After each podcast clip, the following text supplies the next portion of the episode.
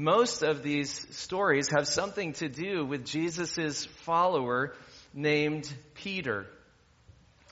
And here in this passage, once again, we're going to learn something important about Jesus and something important about what it means to follow Jesus. But here in this passage, what's really unique is this combination of death and taxes.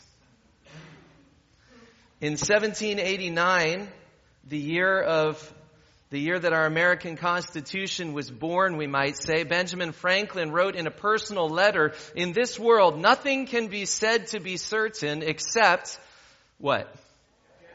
There it is. That quote memorably links these two ideas of death and taxes as unending tyrants. And while most of us would recognize that death is worse than taxation, I think Benjamin Franklin understood that as well. There's a certain logic to the coupling of death and taxes because both of them have been dreaded by people for ages. And taxation is a complex thing, right? On the one hand, taxation can be used for the common good. On the other hand, taxation can also easily become a tool for oppression. In other words, taxes can be something that the Lord uses to provide for people throughout a society, and on the other hand, taxes might be used by those who are powerful or wealthy in order to increase and maintain their own wealth and power over others. The Bible recognizes this oppressive potential of taxation in examples and warnings alike. And so, while taxation can be used for the common good, it can also be a tool for oppression. And recognizing that, we see why this question is so interesting in Matthew chapter 17 verse 24. Doesn't your teacher pay taxes? Does Jesus pay his taxes? Let me take a moment and set the stage for this question in its original context before we dig in and pay attention to some lessons that we can learn from it. The location of this question is in Peter's hometown, Capernaum in Galilee. And probably because it's Peter's hometown, maybe because Jesus is staying in Peter's home, Someone stops by to ask a question, not directly to Jesus, but to Peter about Jesus. Won't Jesus be paying his two drachma tax this year? This half shekel tax, or this two drachma tax, is a specific kind of tax. People in Peter's day paid multiple layers of taxes, somewhat like, somewhat like how we pay taxes in America, maybe to the IRS and to Springfield and in my case to the city of Aurora and so forth. In Matthew 22, later in Matthew's gospel, we'll read the famous moment when Jesus interacts with the issue of what about taxes due to Rome? Jesus will famously say in that passage, render unto Caesar what is Caesar's. But here in Matthew 17, Jesus' teaching has to do with a different layer of taxes. Taxes due not to Rome, taxes due to Jerusalem.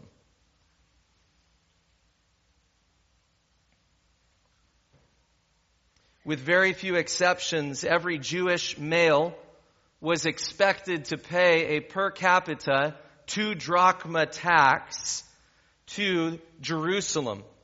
And this tax, like many taxes, had its complexities to it. Viewed from the most positive kind of lens, this two drachma tax paid for the upkeep of the temple in Jerusalem. This tax funded worship and festivals and even sacrifices made in Jerusalem. In some people's minds, this tax might have been tied to the direction in Exodus chapter 30 for Jewish people to pool their resources in order to fund the building of the original tabernacle in the wilderness. So from the most positive kind of perspective, you could say that this was a tax for the sake of the temple, for the sake of worship, for the sake of sacrifices, all based on a biblical principle. Well, that's nice. Viewed from a more skeptical lens, however, some might have pointed out that the leaders in Jerusalem collected massive amounts of money in this way much more than they needed for festivals and worship and sacrifices. Historians today tell us that the Jerusalem leaders had such excess of income that they simply added more and more ornate golden things around the temple architecture using these resources and the excess of them every year for that purpose. And as far as Exodus 30 goes, the tax in Exodus 30 was a one-time contribution in order to set up the tabernacle. Nothing in Exodus 30 suggests that it was supposed to become an annual half shekel tax forevermore. So, as you can imagine, there was room for debates about the legitimacy of this tax paid to Jerusalem. And now this fellow who collects this special tax for Jerusalem shows up at Peter's door, knock, knock, knock. Won't Jesus be paying his two drachma tax this year? Apparently, some of the disciples are gathered around at this moment. You can imagine the special interest in this question that would have immediately been piqued in the minds of a couple of Jesus' followers. You remember that among the first 12 followers of Jesus were both Matthew and Simon. Matthew, who had been, before following Jesus, a collector of taxes. This was his occupation. This was his thing that he left Jesus in order to follow and Simon the Zealot. You know who zealots are? They're the people who will start riots rather than pay taxes. So you've got Matthew who collects taxes. You've got Simon who used to start riots against taxes. Both of them learning what it means to follow Jesus. And now comes the knock at the door. Won't Jesus be paying his taxes? And you can imagine Matthew, the author of this gospel, taking out his pen and paper saying, I'm going to need to mark down what happens in this moment. This is an interesting question. Will Jesus pay his taxes? Peter goes ahead and answers, yes. He pays his taxes. And then Peter goes inside and Jesus says, yeah, we should talk a little bit more about that. Which is not Jesus' way of saying, no, I don't pay taxes. But it is Jesus' way of saying, yes, I pay taxes, but not in the way that everybody else around us pays them. You're right, Peter, that is what I do, but there needs to be some clarification about why I do that. And so we end up with this interesting little interchange in which we learn three things. Three things about how Jesus interacts with taxes. Three things that we should understand not only about Jesus, but also three things that will shine a light on what it means to follow Jesus as his followers today. Jesus explains his approach to taxes, and maybe we can break it apart into three sections of his answer.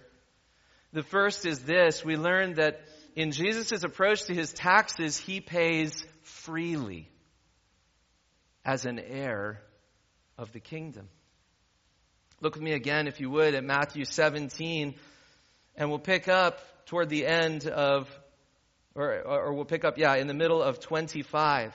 Peter answers the question, yes, Jesus pays his taxes. He comes into the house, and Jesus spoke to him first, saying, Well, let me ask you a question, Simon. From whom do kings of the earth take toll or taxes? Do they take taxes from their sons or from others? And when he said from others, Jesus uh, uh, and Peter understands the sense of it from others. Now, we need to pause there for just one second because in our modern world of democratic monarchies, such as in Great Britain, uh, some of these rules might work a little bit differently, although if you dig in, maybe you find it's only a little bit differently. Uh, but some of these rules work a little differently in today's world than they have in many cultures across the ages. But it was so obvious in Jesus' day what the answer was. If there is somebody who is a king, a person of wealth and power and influence, will that king who is accumulating wealth and power and influence, will he charge taxes to his own son to whom he is planning to give the whole kingdom eventually anyway? And the answer in Peter's day was quite obvious. No. The sons are free from paying taxes. The sons are going to inherit the whole kingdom anyway. Why should they have to pay into this system that they're one day going to inherit? The answer was obvious to Peter, as he says in verse 26 the kings of the earth take toll, they take taxes, not from the sons, but from others. And then Jesus says to him, then the sons are free.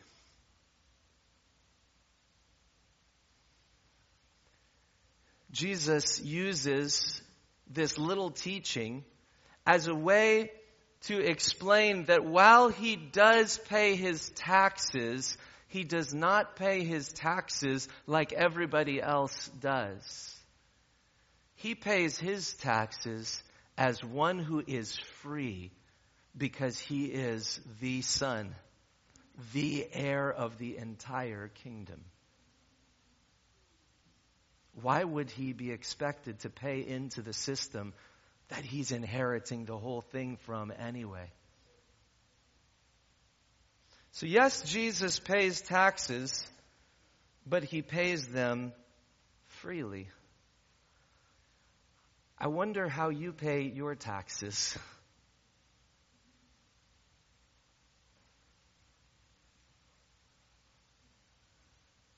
Many of our neighbors feel a certain kind of resentment toward their taxes. Why? Because wherever the love of money rules, we will resent whatever leads us to lose our wealth.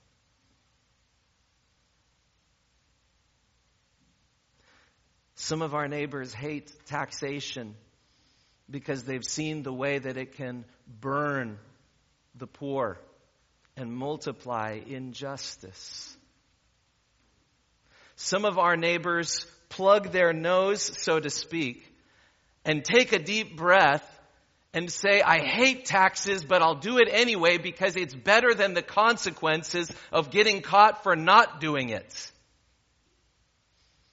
But most of us, if we're honest, why do we pay our taxes? Because we have to. Isn't that the answer that most of us and most of our neighbors would give? Most of us don't give a whole lot of thought to how or why we pay our taxes. It's just what you gotta do.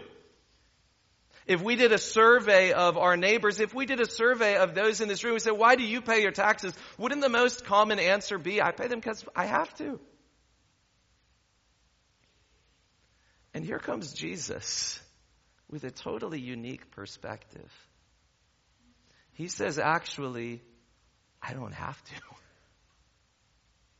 I'm not paying these taxes because I'm stuck in a system that I can't get out of. I'm free. One day I will inherit everything that the temple and Jerusalem points to. It's all mine anyway. I'm free of the obligation. And yet, and yet I pay anyway. Isn't that interesting how that works for Jesus?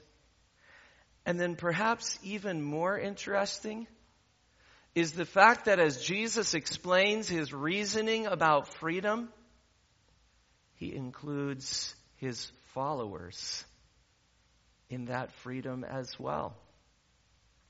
Do you notice that in verse, at the end of verse 26? From whom do the kings of earth take toll or taxes? From their sons or from others? Jesus has framed this story in such a way that it speaks not only to the privilege of one son to be exempt from the slavish burden of taxation, but it frees many heirs from a slavish burden to taxation. And so along with Jesus, Jesus is suggesting for Peter for Matthew, the former tax collector, for Simon, the former zealot, for disciples of Jesus like us today. Jesus is saying, just as I am free from a slavish burden to pay my taxes, so you also may count yourselves free from that slavish burden to pay taxes merely because you have to. You too are included in this freedom. What then should we do with it? Well, here's how Peter understood what we should do with this kind of freedom.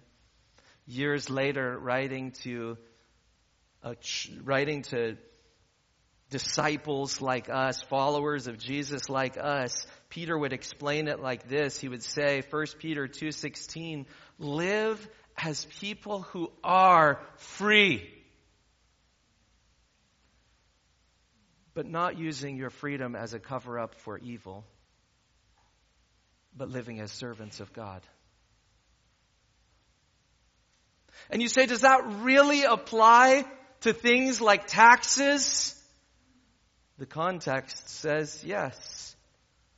The paragraph as a whole goes like this 1 Peter 2, beginning in verse 13, be subject to the Lord's, for the Lord's sake, to every human institution, whether it be to the emperor as supreme or to governors as sent by him to punish those who do evil and to praise those who do good. For this is the will of God that by doing good you should put to silence the ignorance of foolish people. Live as people who are free not using your freedom as a cover up for evil, but living as servants of God. Honor everyone. Love the brotherhood. Fear God. And then you can almost hear this acknowledgement at the end. And yes, also honor the emperor.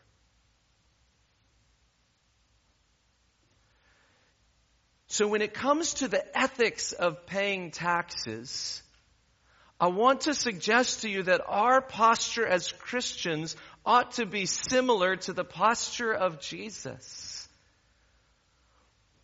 Do the followers of Jesus pay taxes? Yes. But that requires a little bit of an asterisk. We don't just pay them like everybody else out of a mere slavish obligation. We pay our taxes out of freedom out of understanding our true identity as fellow heirs together with Jesus of everything that Jerusalem represents. Fellow heirs in the grace of life. And as people who are free, yes, we pay our taxes, but not in the same way as other people, not out of the same kind of slavish devotion. We do it as those who understand we're free. You know, a while ago there was that um, that TV show Undercover Boss. You know what I'm talking about? And what made that whole TV show work? It was this show where kind of a new employee would be added and there would be cameras, secret cameras all around the warehouse. And a new employee would come into the warehouse or come into some low ranking kind of job. And you would see this new employee treated just like all the other employees in the business with all the burdens and all the grunt work and all of the aches and pains that go with being the lowest ranking person in the entire organization. But what made this show interesting was the secret knowledge you would have as a viewer knowing that this new employee was in fact the CEO of the entire organization, just dressed in street clothes instead of a suit. And sometimes you might see the CEO of an organization mopping a floor, scrubbing windows, getting yelled at by a shift supervisor, bearing with these injustices, if you will, bearing with the aches and pains, very often with a certain kind of enduring smirk in the corner of their mouth. Why? Because the CEO knows I can endure this stuff for a couple of weeks. I own the whole place anyway. And in the same way, or in a similar way, here we see Jesus submitting himself willingly and freely. You want another half shekel? Here you go. Why? Because he knows he's the son of the king. He's the heir of the entire kingdom. What's a shekel anyway? When you own the whole place. And we too, as Christians, by how does Peter get to be one of the heirs? How does Peter get to be one of the sons? All by grace. You know how you get to be one of the sons? You know how you get to be one of the heirs? All by grace.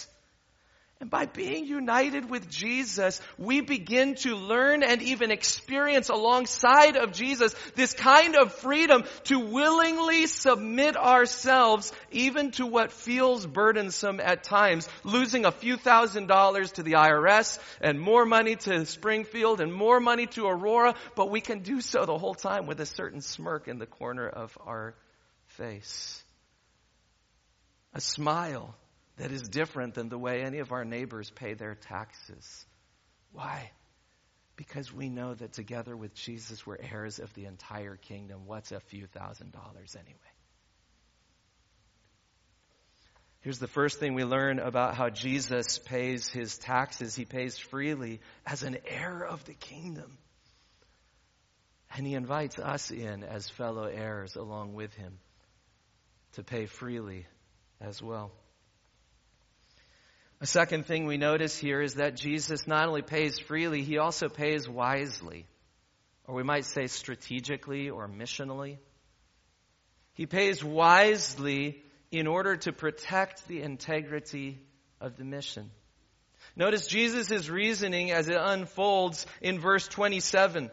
Jesus has just said, the sons are free. Verse 27. However, so as not to give offense to them. Go to the sea, cast a hook.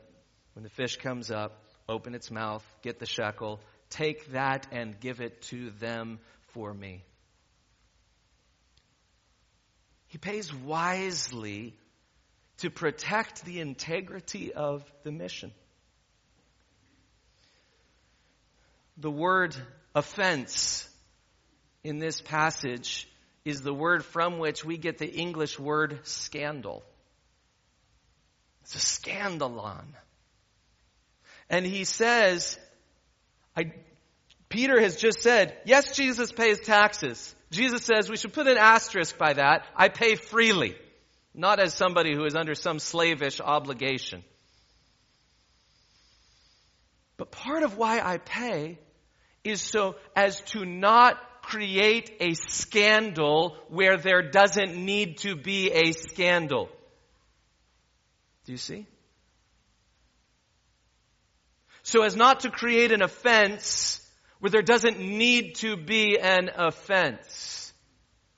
Why do I add that bit about where there doesn't need to be a scandal or where there doesn't need to be offense? Because the rest of the New Testament understands very clearly that there is something about the gospel of Jesus Christ, the message of proclaiming freedom in His name that is inherently scandalous. There's something about the message of a crucified Messiah that will lead some people to say that's not how it works. There are some necessary components of the gospel of Jesus Christ that will offend some people. When we explain clearly that Jesus Christ came into this world to give his life as a ransom for our sins, and that he rose again in new life, and now the message goes out, repent. Turn from the way you're living and begin following Jesus. There's something that's necessarily scandalous about that. Something that will be an offense to some. But as much as possible, we might say, Jesus is not in the business of creating scandal for scandal's sake. In fact, as far as Jesus is concerned, when it's possible, it's preferable to not create a scandal. Agreed? When it's possible, it is preferable to not give offense in the culture and the moment that we live in now. Peter understood both elements of this very clearly when he wrote to Christians years later in 1 Peter chapter 2, he explains that to us, Jesus Christ, our Messiah, the risen Lord who gave himself as a sacrifice for our sins and is now risen from the grave in triumph over sin and death. Jesus Christ to us is the cornerstone of everything. It's the foundation on which everything else good will ever be built. But Peter also points out in 1 Peter chapter 2, while to us we see Jesus as the foundational cornerstone of everything good, to some, Jesus Christ and Him crucified, it's a stumbling block. It's an offense.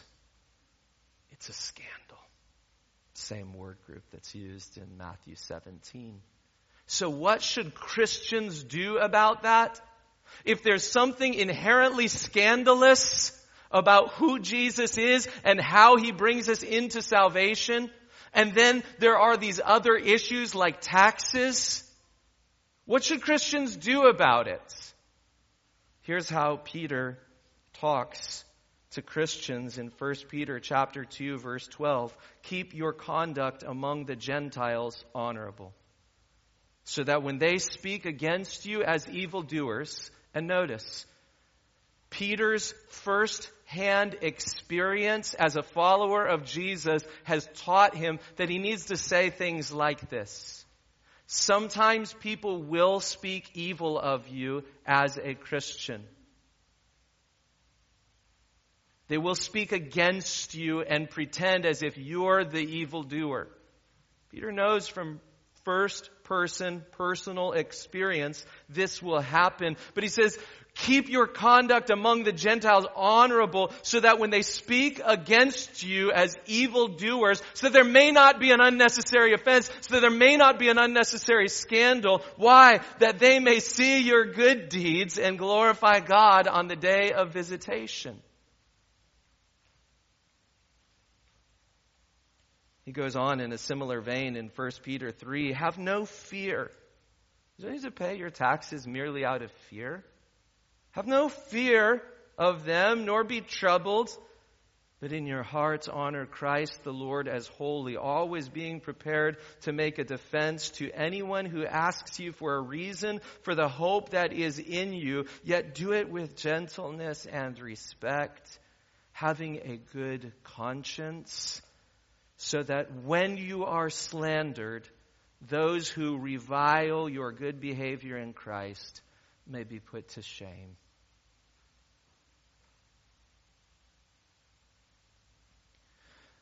Christian, I wonder if you have realized that your life can become a stumbling block for other people coming to Jesus.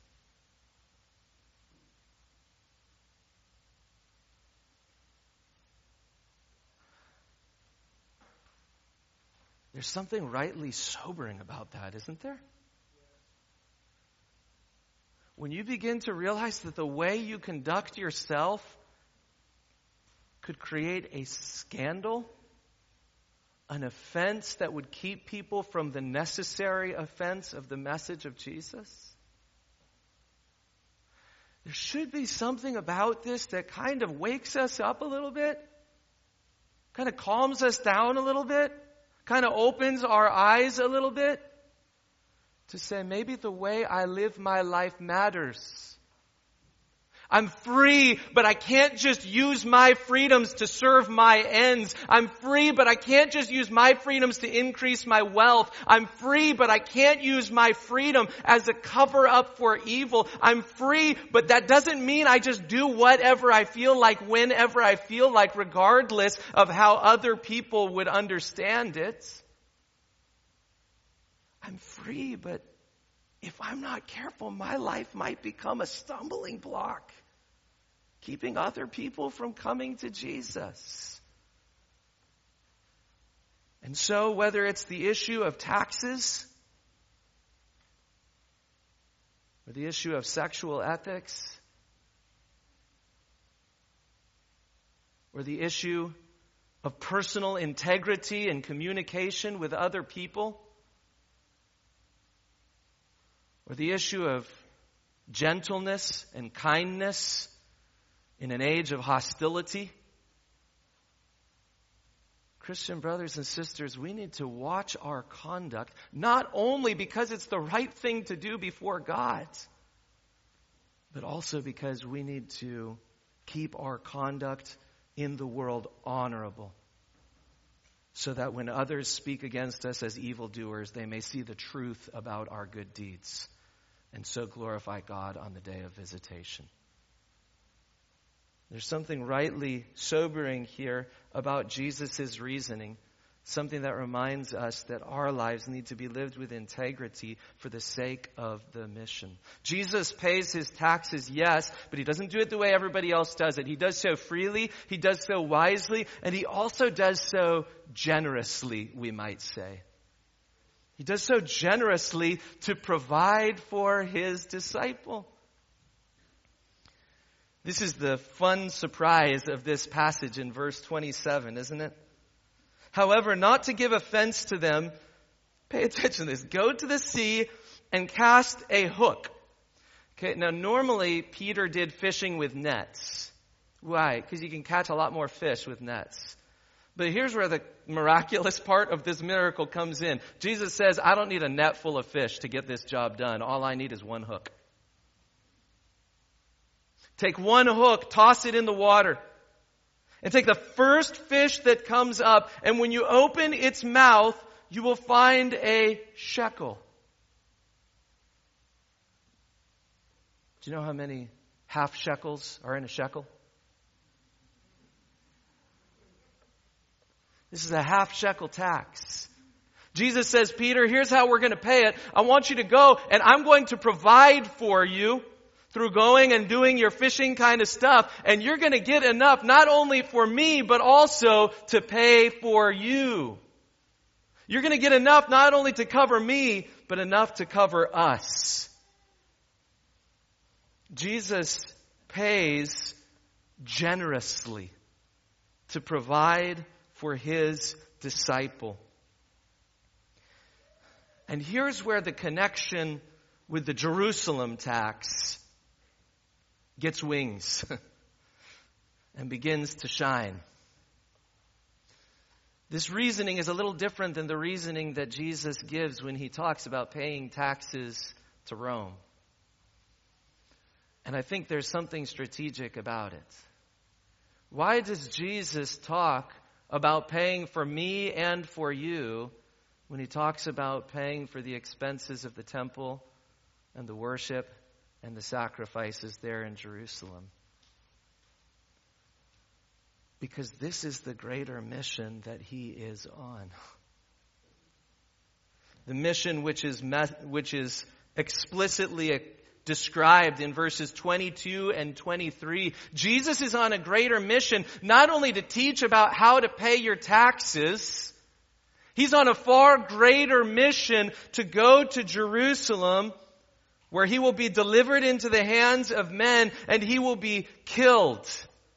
And then he will rise again on the third day. There is a greater mission at play here in which Jesus came not just to cover financial taxes, He came to give His life to pay for us. To pay for many. You see, in something that is beautifully portrayed here, I think Jesus wants us to see that he came to deal with taxes and death.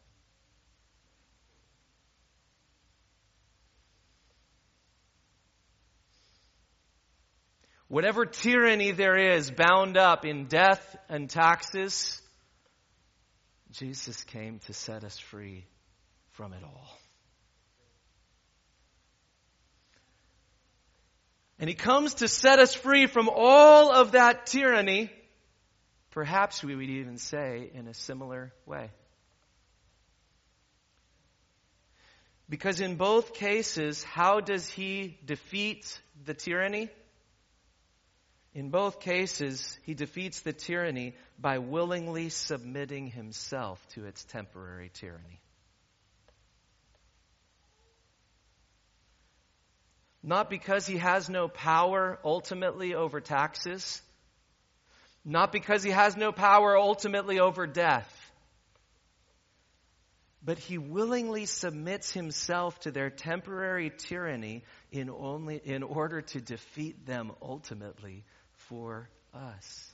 And what does that mean? It doesn't mean that Christians no longer have to experience death. Christians do die. But Christians don't need to live in the fear of death. Christians don't need to live in the dread of death. Christians don't need to live in the slavery that the rest of the world lives in, feeling like death is the end of everything. Why? Because we know that even if we experience death, yet shall we live.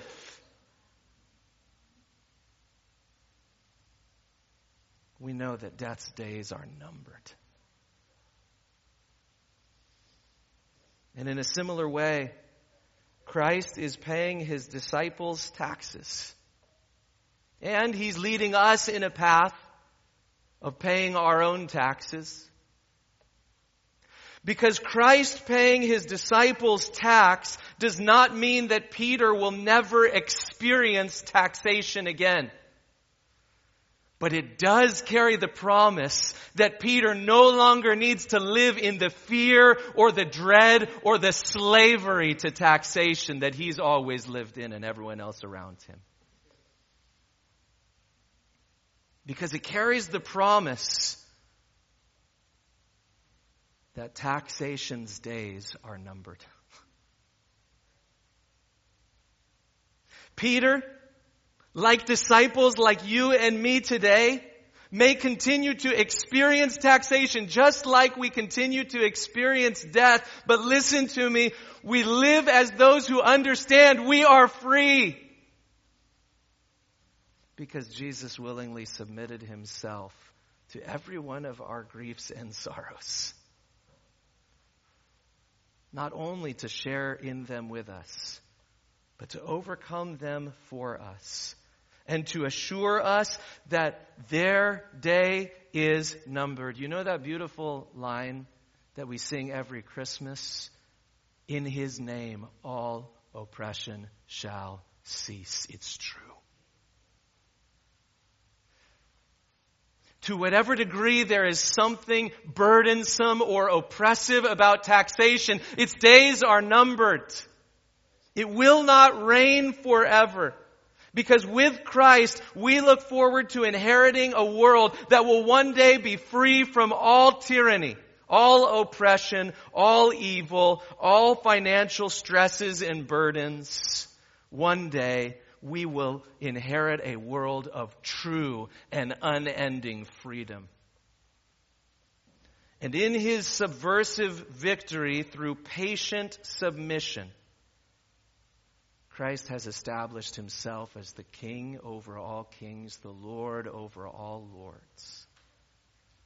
Therefore, death and taxes will, in his kingdom, one day cease and of the triumphant increase of his government of grace, there will be no end. Take that coin, give it to them for me and for yourself. I'm paying for us, Jesus says. I came to pay for us. You see, here is the core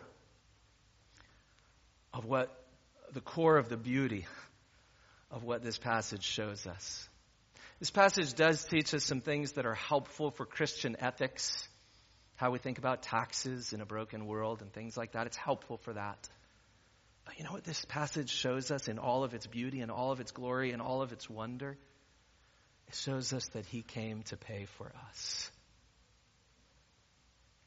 And it leaves us not just thinking about how we're going to sign our checks or when we're going to send them.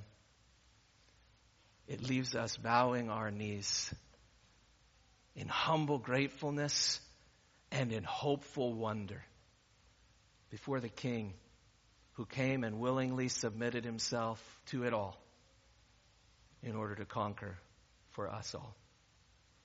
It leaves us bowed in humble submission and hopeful wonder before the King who came to pay for us. Praise his name. At this time, I'd like to invite those who are going to serve the elements of the Lord's Supper to come forward.